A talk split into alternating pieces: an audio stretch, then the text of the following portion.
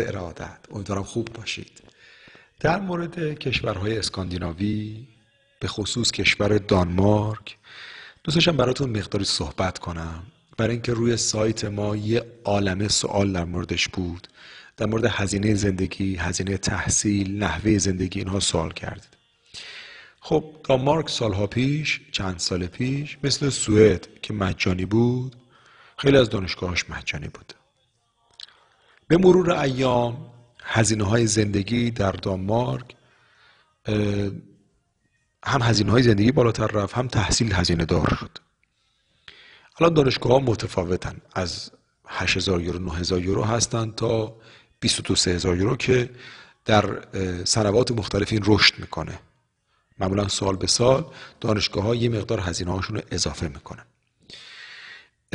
و هزینه زندگی البته در دانمارک ارزون نیست. مثلا برای یه خانواده دو نفره حدود 1200 یورو باید شما حساب بکنید حداقل. اما نکته که داره که کشور خیلی خوبیه. جزو شادترین کشورهای دنیاست. مردم بسیار با فرهنگ با شخصیتی داره. بسیار مردم فهیمیان مردم شادیان کشور خوش آب و هواییه. البته اگه از آب و هوای سرد بدتون نیاد. و سیستم خدمات اجتماعی نظیر نروژ و سوئد در دانمارک هم خیلی عالیه در فنلاند هم عالیه. یه خوبی داره. تا الان که اینجوریه.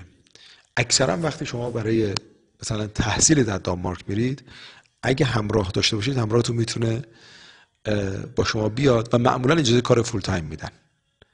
حتی خیلی از مواقع بچه ها میرن کلاسایی رو در شهرداری ثبت نام می‌کنن. با هزینه خیلی کم یا تقریبا مجانی. با هزینه خیلی کم یا هزینه تقریبا مجانی دوره های زبان دانمارکی رو اونجا میگذرونن. و این سبب میشه که اون همراه می‌تونه دوره زبان بگذرونه بعد وارد کار بشه. شرایط خیلی شرایط خوبیه.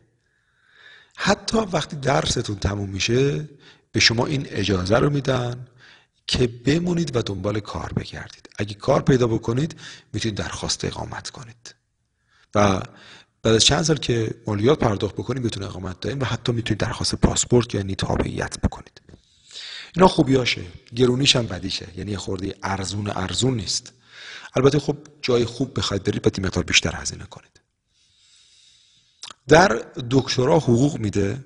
و کسانی که برای دکتری میان در دانمارک درس بخونن شرایط خیلی خوبی دارن. اینا می‌تونن بعدا اونجا اقامت بگیرن و هم حقوق بگیرن درس بخونن. برای فوق لیسانس خیلی کشور خوبی برای اینکه خیلی از دانشگاهاش به شما اینترشیپ میدن. یعنی درسته که پول می‌گیرن. ولی بعد شما میگن که بیاید و اگر کار پیدا در واقع کار پیدا نکردین هم اینا به شما کارورزی میدن. این کارورزیه همراه با تحصیل اگه خودشون از شما راضی باشن شما رو برمیدارن. بعضی دانشگاهاش اینجوریه. در کل دامار کشور خوبیه ولی این راه فراز و فرود داره. بعضی هم میگن آقا این راه آسونه؟ نه. این کسی بخواد بیاد در یک کشور دیگه ای درس بخونه سختی نداشته باشه کاشانش رو ول کنه نه. این راه فراز و فرود داره سختی داره. همون اولش اولا باید شما آیلز بگیرید. مثلا در مقطع لیسانس دانشگاه معمولا 6 رو از شما می‌خوان.